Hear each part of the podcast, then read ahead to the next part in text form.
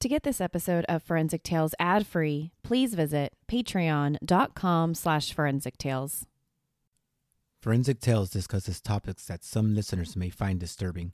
The contents of this episode may not be suitable for everyone. Listener discretion is advised. In the quiet streets of Yuba City, California, 94 year old Grandma Doty spreads joy with her homemade cakes. She's loved by all, not an enemy in the world. One night, tragedy strikes as she is brutally beaten to death with her own cane. The community is left stunned. As the search for answers begins, one question echoes through the streets Who could commit such a heinous act against a sweet elderly woman adored by all? This is Forensic Tales, episode number 216 The Murder of Leola Shreves.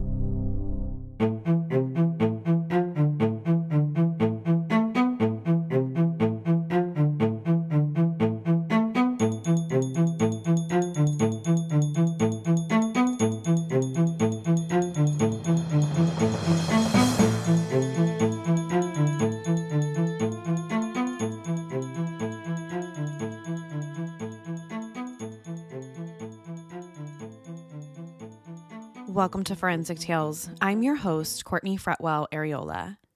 Forensic Tales is a weekly true crime podcast covering real, spine tingling stories with a forensic science twist. Some cases have been solved with forensic science, while others have turned cold. Every remarkable story sends us a chilling reminder that not all stories have happy endings. As a one woman show, your support helps me find new compelling cases, conduct in depth fact based research, and produce and edit this weekly show. You can support my work in two simple ways. Become a valued patron at patreon.com slash forensic tales and leave a positive review. Before we get to the episode, we've got new Patreon supporter to thank. Thank you so much to Maddie H for becoming the show's newest supporter on Patreon. Now, let's get to this week's episode. On January 23rd, 2013, the police in Yuba City, California, a small town just north of Sacramento, received a phone call about a woman found dead inside her home. The caller, who was the decedent's son in law, said that he went to go check on 94 year old Leola Shreves at her home in Yuba City because the family hadn't heard from her in a few days. This was completely out of character because she was known to always talk to people, whether it was her kids, grandkids, great grandkids, neighbors, or anyone else. So for no one to hear from her in the last few days was beyond strange. Now, when the son in law got on the phone with 911, he said he thought Leola was dead. But the 911 operator wanted to make sure, so he asked him how he knew. She said he should at least start performing CPR on her until the police could get there and find out exactly what happened. But the son in law seemed sure that it was too late. She was already dead by the time he got there. She didn't have a pulse and was cold to the touch, so she had probably dead for quite a while. Several minutes later, officers from the Yuba City Police Department arrived at Leola's home on Park Avenue. At first, they thought they were walking into the home of someone who had probably just passed away in her sleep. At 94 years old, that wouldn't be entirely out of the question. But when they got inside the house, it was not what they expected. According to police reports, they walked into a brutal crime scene. The police found shards of glass everywhere. Utensils were thrown and scattered all over the place. The television screen was completely smashed in. Photos had been torn off the walls. Leola's bedroom door had been ripped off the hinges. And there was a blood trail leading from the master bedroom out to the street. This was anything but a case of an older woman simply passing away in her sleep. When the cops got to the master bedroom, they found Leola lying on the floor next to her bed, and her cane was lying on the floor next to her. It was obvious to detectives that someone had beaten her to death, probably with her own bloody cane found next to her. She had a huge wound to the back of her head. Her jaw and neck were both broken, and she also had 17 broken ribs, like someone had beaten her across the chest. The blows to the side of her head were so nasty that both of her ears looked like they were ready to fall off. There was also signs that Leola tried to fight back. Although she was 94 years old, this wasn't how she wanted to die.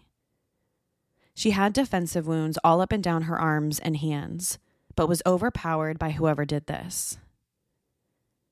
Based on when her family last heard from her, the police theorized that she'd been killed sometime between late January 18th and the early morning hours of January 19th.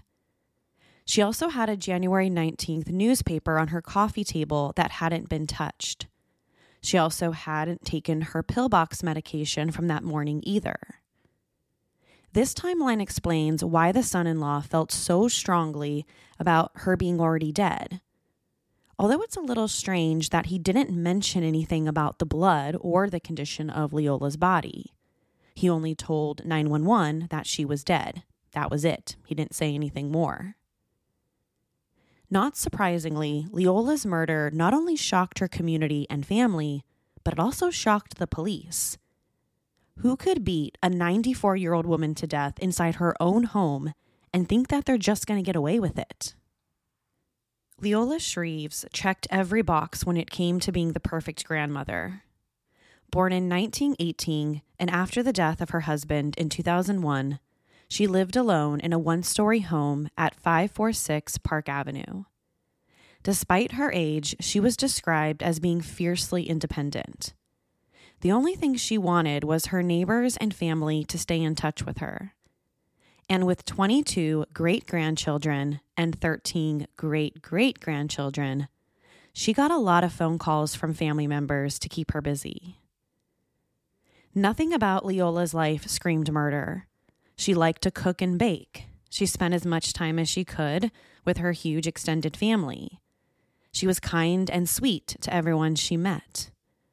And most people didn't call her by her actual name. She was simply Grandma Dodie, which made her murder all more confusing.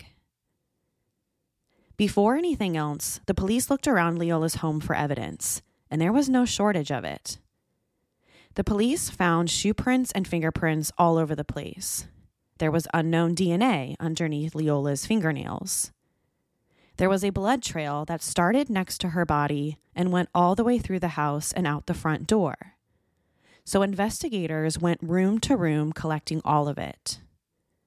At the same time the house was being processed, officers spent the next two days canvassing the neighborhood. That's when they stumbled upon one of Leola's neighbors who said she caught a guy trying to look into her dining room through a window. This happened the same day as the murder. So the police couldn't help but wonder if the two incidents were somehow related. But not long after that, an even bigger tip came in. While the house was still being processed for evidence and neighbors were being interviewed, one of the lead detectives heard a scream. It was a scream that came directly from Leola's neighbor's house. And it wasn't only a simple scream, it was multiple screams like someone needed help. So a few detectives went straight over there. When they knocked on the front door, detectives were met with 20 year old Michael Patrick Alexander. He lived next door to Leola's house with his mom and older sister. And right away, Michael set off alarm bells in the detectives' minds. When they asked him if he had heard anything the night of the murder, he said he heard what sounded like a cat scaling a fence next door. Now, there was a wooden fence separating his house from Leola's. So Michael said he thought he heard a cat trying to climb it, but that was it. He didn't hear or see anything else suspicious that night. But right away, detectives weren't so sure about this tip. The wooden fence separating the two yards wouldn't have made that type of noise. In fact, it probably wouldn't have made any noise if a cat was trying to get over it. So the cops thought it was a little odd that he would offer this type of explanation, or maybe he was trying to hide something.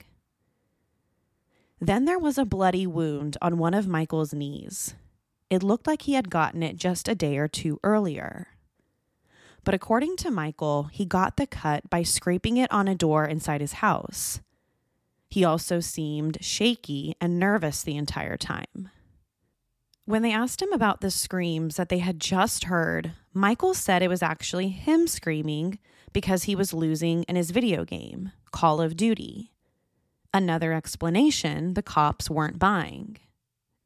Everything about this interaction with Michael made detectives want to look in deeper into who he was.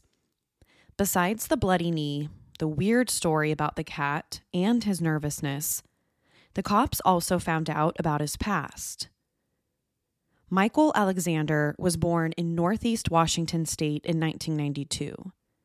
In 2010, he moved next door to Leola with his mom and older sister.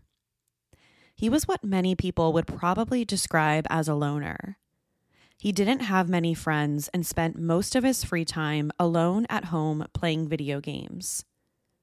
When he wasn't playing video games or Pokemon, he was watching other people play online or chatting with them in group chats about video games. When Michael was three, he was placed into a special education program at school. By third grade, testing of his verbal IQ measured him as intellectually disabled, with a score in the first percentile. Then by middle school, he was officially diagnosed with a learning disability. In his school file, the therapist said Michael suffered from both PTSD and depression from an unspecified traumatic experience he went through as a young kid. This event has led to a lot of troubles like anxiety and emotional outburst at school. This also led him to being suspended from school after a handful of times throughout middle school. In most of these incidences, he got in trouble for fighting with other students and even teachers. In high school at Yuba City High School, Michael continued to have problems. At 15, he was arrested and given probation for allegedly threatening to kill a teacher and burn the entire school down to the ground. But what ultimately got him expelled from Yuba City High School was when he got caught choking another student in 2007. So all of this screamed murderer in detectives' minds. He had a violent past. He lived directly next door to the victim. He had a bloody wound on one of his knees. He had a strange, unbelievable story about hearing a cat the night that the murder happened, and he seemed nervous when they spoke with him two days after it happened. All of this pointed to one thing Michael Alexander was prime suspect number one in Leola's murder. All of this was enough for detectives to ask a judge for a search warrant to search Michael's house, and they had no problem getting one. Once it was granted on January 25th, a handful of investigators went over to the house and completely ransacked it, looking for any evidence tying him to the murder. While they searched, Michael was taken down to the police station to be questioned. The police didn't even bother calling his mom to tell her what was happening. At the Yuba City Police Department, detectives didn't waste any time and started grilling Michael more and more about the murder. Now, the detectives wouldn't classify this conversation as an interrogation, but instead referred to it as simply an interview. So, this meant they didn't need to read his legal rights, and he didn't need an attorney present. Plus, Michael was 20 years old and a legal adult, so they weren't required to tell his mom or anyone else that he was there. Over the next three and a half hours, the police grilled Michael, but he denied doing anything wrong. He referred to Leola as someone he considered to be just like his own grandma, so he could never do something like this. But the cops weren't buying his story. They brought up his violent past in school, and even Michael himself admitted he used to find himself in what he described as fits of rage where he would get so angry he would black out for up to 15 seconds. But according to Michael, he hadn't experienced one of these fits of rages in a really long time. But whatever he was selling, the police weren't buying. Once they realized Michael wouldn't confess to anything, they changed tactics. They told him they found his fingerprints and shoe prints at the crime scene. Michael was dumbfounded. He couldn't explain why they would have happened or why they would have been there if he didn't commit the murder. But, unbeknownst to Michael, all of that was a lie. The police hadn't found any of his footprints or fingerprints at the crime scene. In fact, none of the forensic evidence had even been tested yet. They lied to him about it to see if he would then confess. Now, although it's slightly controversial, it's perfectly legal for the police to lie about evidence to a potential suspect to try and gauge their reaction. Now, at first, Michael continued to deny that he had ever stepped foot inside Leola's house. Even though he lived directly next door, he said he had never been inside. So, the cops went in a different direction. They decided they wanted to use some of what they knew about Michael and his issues against him. They painted this narrative that there were two sides of him the good Michael and the angry Michael the Michael who experienced blackouts when he got angry. So the cops told him they were going to leave him in the interrogation room all by himself for a few minutes so the quote unquote two sides of Michael could talk to one another and see if the angry Michael did this. When the officers returned to the room, Michael told him his other personality didn't do this. He said he'd been with this other personality for so many years, he knew he wasn't lying about this. So the cops tried something else. They asked him what he thought happened to his neighbor Leola. That's when Michael said he thought the killer probably knocked on the front door and asked to come inside. But before Leola said yes, he pushed his way in and attacked her. Then the cops asked him how she was killed. Michael said, quote, I don't know, maybe with his bare hands, end quote. As they continued to talk, detectives asked Michael if they could take a DNA swab of his mouth. They needed to compare it against the DNA found at the crime scene. And of course, Michael said yes. Less than 15 minutes later, Officers came back into the room and told Michael that his DNA matched the DNA from the crime scene.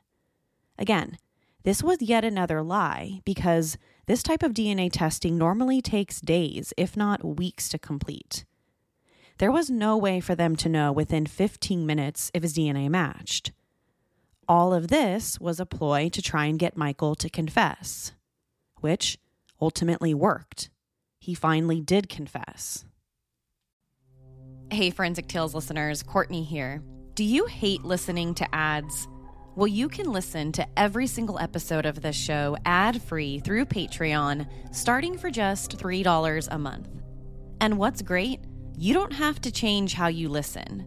You can still enjoy ad free episodes of Forensic Tales through most podcast apps. As a patron, you'll also get other great perks, like weekly bonus episodes this is where I give you my reaction to each week's story that I don't share in regular episodes. But more importantly, your support means I can continue to deliver high quality weekly true crime stories. Don't forget, Forensic Tales is just a one woman show. If you're interested in learning more, go to patreon.com slash forensic tales.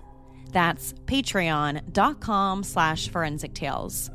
There's also a link in the show notes. Now, back to the episode. Despite not knowing any details of the crime itself or the crime scene, Michael Alexander confessed to Leola's murder. The cops asked him how he killed her. He said he didn't know. He might have used a weapon, or he could have used his bare hands. They asked him where in the house this happened. He said the living room, but the living room was completely untouched and her body was found in the bedroom. For someone who supposedly committed this murder, they didn't know a single thing about it. But the police didn't care. They had a confession, and that was all they needed. From the moment they had Michael's confession, the police stopped investigating the case, and Michael was arrested on January 29, 2013. He was charged with first degree murder, torture, aggravated mayhem, first degree burglary, and attempted first degree robbery. If convicted of all these criminal counts, he was looking at facing the death penalty. The Sutter County District Attorney went for the jugular. Three days after the charges were filed, Michael met with his public defender and immediately asked to take back his confession. He said he had nothing to do with it and only confessed after the police came to him and said his DNA was found at the crime scene. But he insisted he didn't do it. The timing of this couldn't be better because at the same exact time Michael spoke with his public defender, the police already had a lot of answers when it came to the DNA evidence collected from the house. It didn't belong to Michael, it belonged to someone else. Blood found throughout the house, including a mirror in Leola's bedroom, broken glass on her back patio, her living room wall, and the trail of blood throughout the house all belonged to someone else. The trail of blood even went past Michael's house down the street, like whoever the real killer was walked past his house and down the block. The police ran the DNA against all of Michael's friends, as well as all of the parolees and hospital records, and no matches came back. They didn't even get a match when they compared it against the known profiles in the national database. A fingerprint found on Leola's bedroom door didn't match Michael's. The shoe print underneath the broken window didn't match. It wasn't the same size or shape as Michael's shoes. DNA found underneath her fingernails wasn't a match. Hair found on one of his jackets didn't match. Not a single drop of blood found anywhere was a match, and none of Leola's blood was ever found on Michael's clothing. But still, the police and now prosecutors thought they had their guy. After all, they had a taped confession. To try and explain the unknown DNA, the cops went back to Michael, who was now in jail, and asked him who his accomplices were. Surely, the DNA had to belong to someone who committed the murder with him. But Michael continued to deny everything. He took back his original confession and said that no one helped him because he wasn't there and he didn't do it. One of the police's main theories for a motive was financial.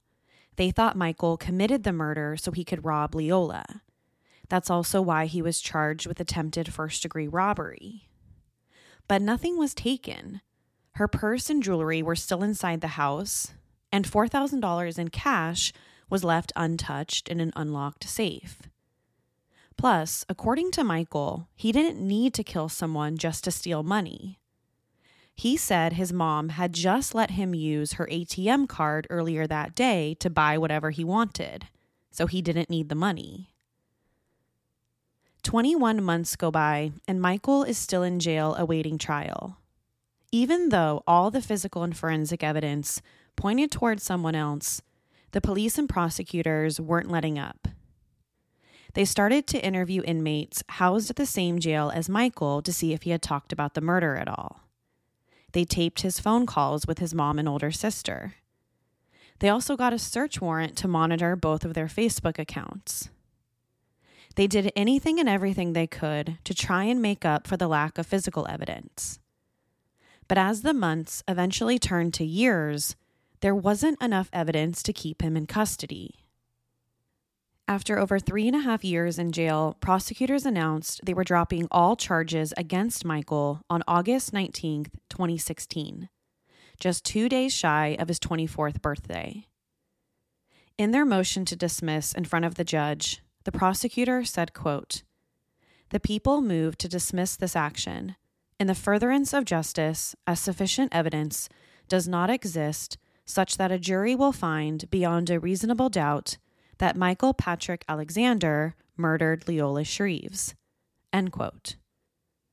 But even after they officially dropped the case, the prosecutor made no mention of Michael's innocence. Never once did they say they thought he was innocent. They simply said they didn't have enough forensic evidence. They also didn't rule out the possibility that they would rearrest and recharge him in the future. They also failed to apologize to Michael or his family for keeping him locked up for the past three and a half years. Right after the prosecutor filed the motion to dismiss, Michael was released from jail and reunited with his mom and sister. But he would never get back all the time that was spent behind bars. And trying to reintegrate into everyday society wasn't easy. He struggled to find a routine and get a job. Even though all of his criminal charges were dropped, it wouldn't be easy explaining to potential employers what he was doing for the past three years. Plus, Yuba City, California isn't a big place. By that point, everyone knew about Leola's murder and his arrest for it. So the stigma followed him everywhere. Michael eventually landed a job at one of Sutter County's many rice mills. It wasn't ideal, but it was a job. And he did his best to try and move forward from what happened. At the same time, the Yuba City Police Department was back at square one trying to solve Leola's murder. If Michael didn't do it, that meant someone else did. By April 2018, every police department across the country heard about the arrest of Joseph James DeAngelo, aka the Golden State Killer. But it wasn't only the news about his arrest that caught everyone's attention. It was all about the new DNA testing that was used genetic genealogy. The police in Northern California were able to use unknown DNA collected at many of the Golden State Killer's crime scenes to locate his relatives. And once they had identified relatives who had uploaded their DNA to public databases, they were able to narrow it down to Joseph James DeAngelo. Well, as soon as the police in Yuba City, California learned about this type of DNA testing, they decided they wanted to try it on their case. In late 2018, the lab in Richmond took the DNA and uploaded it to various databases like GEDmatch and 23andMe. And once they did, they instantly got a hit to a 31 year old woman. Now, this wasn't the killer, or at least the cops didn't think that she was. But she did have two brothers and an uncle that could be. All three of them shared DNA with Leola's killer. So all the cops needed to do was narrow this list down from three suspects to just one. A few months later, in February 2019, detectives pinpointed a 29 year old Yuba City guy, someone who lived only about a half mile away from Leola's house. Over the next month, detectives watched his every move. They followed him to work.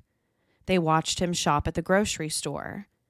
Detectives even went to his weekly Alcoholics Anonymous meeting. Wherever the suspect went, detectives followed closely behind, waiting for their chance. Then, on April 2nd, 2019, after the suspect's weekly AA meeting, they noticed he was chewing on and spitting out sunflower seeds. So once their suspect walked into the meeting, a couple of officers swooped in seconds behind him and picked up the sunflower seeds to send off to the lab to be tested. Then, three days later, they had their DNA results. The DNA collected from the sunflower seeds matched the unknown DNA collected at Leola's crime scene. So, who was this mystery man from Yuba City? Well, his name is Armando Arias Cuadras, a guy with a criminal record that included a conviction for physically assaulting his wife in 2014.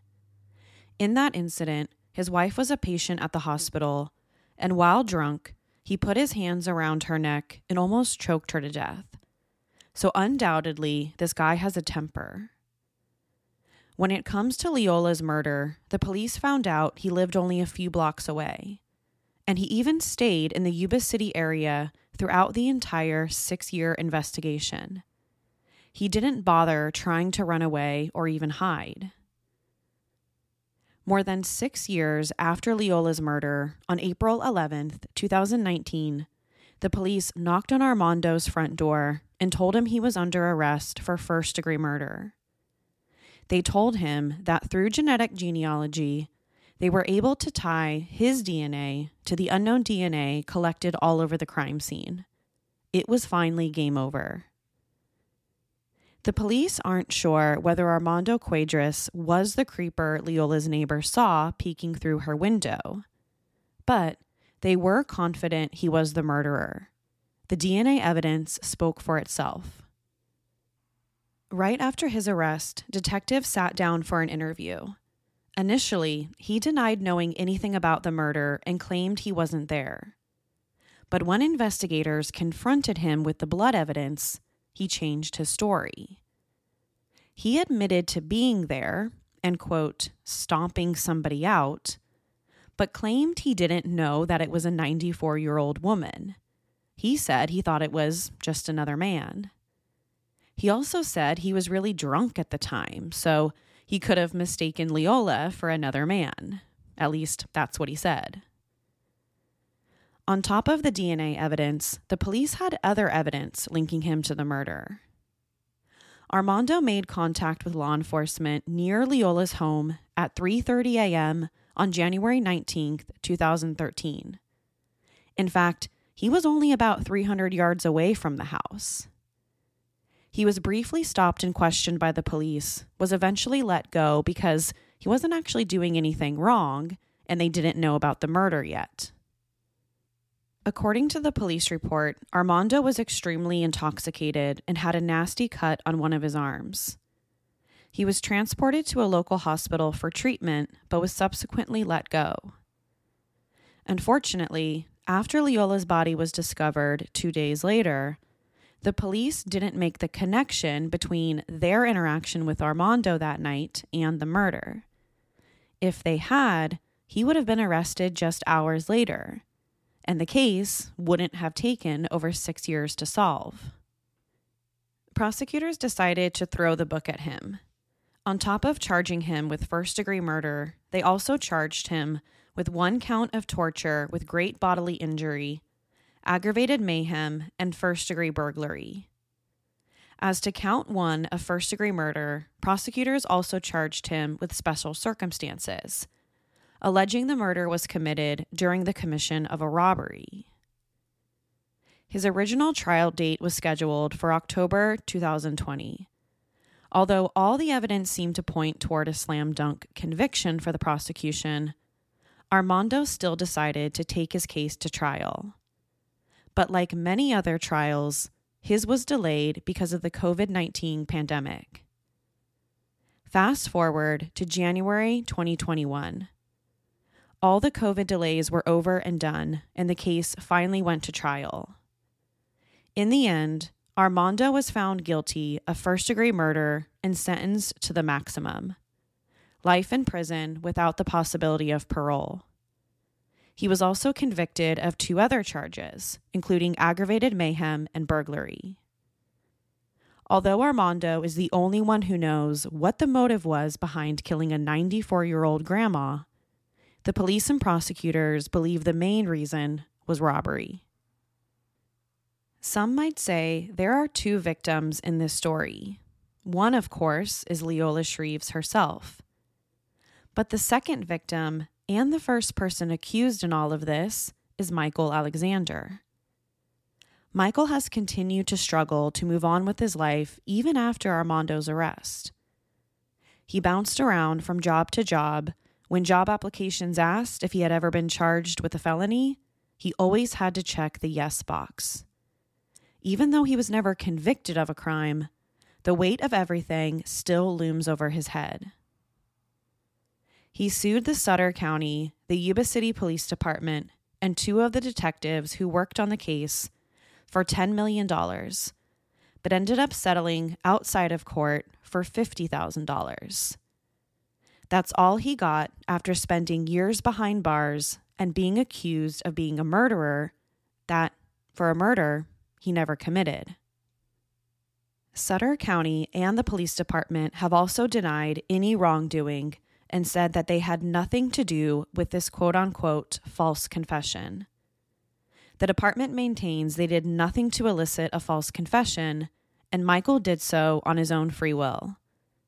And since he falsely confessed to it, Michael can only blame himself. They also don't take any responsibility for the DNA and blood evidence collected from the house that they knew didn't belong to him. DNA evidence and genetic genealogy were what finally solved Leola's murder. It might have brought justice under the eyes of the law, but will the family ever have closure? In a statement made right after the sentencing hearing, Leola's family said that no punishment the court could hand down would ever be enough because none of it would ever bring Leola Shreves back. To share your thoughts on the story, be sure to follow the show on Instagram and Facebook. To find out what I think about the case, sign up to become a patron at patreon.com slash forensic tales. After each episode, I release a bonus episode where I share my personal thoughts and opinions about the case. Don't forget to subscribe to Forensic Tales so you don't miss an episode. We release a new episode every Monday. If you love the show, consider leaving us a positive review or tell friends and family about us. You can also help support the show through Patreon. Thank you so much for joining me this week. Please join me next week. We'll have a brand new case and a brand new story to talk about. Until then, remember not all stories have happy endings. Forensic Tales is a Rockefeller audio production. The show is written and produced by me, Courtney Fretwell Areola. For a small monthly contribution, you can help create new compelling cases for the show, help fund research, and assist with production and editing costs. For supporting the show, you'll become one of the first to listen to new ad free episodes and snag exclusive show merchandise not available anywhere else. To learn about how you can support the show, head over to our Patreon page, patreon.com slash forensic tales, or simply click the support link in the show notes. You can also support the show by leaving a positive review or telling friends and family about us. Forensic Tales is a podcast made possible by our Patreon producers.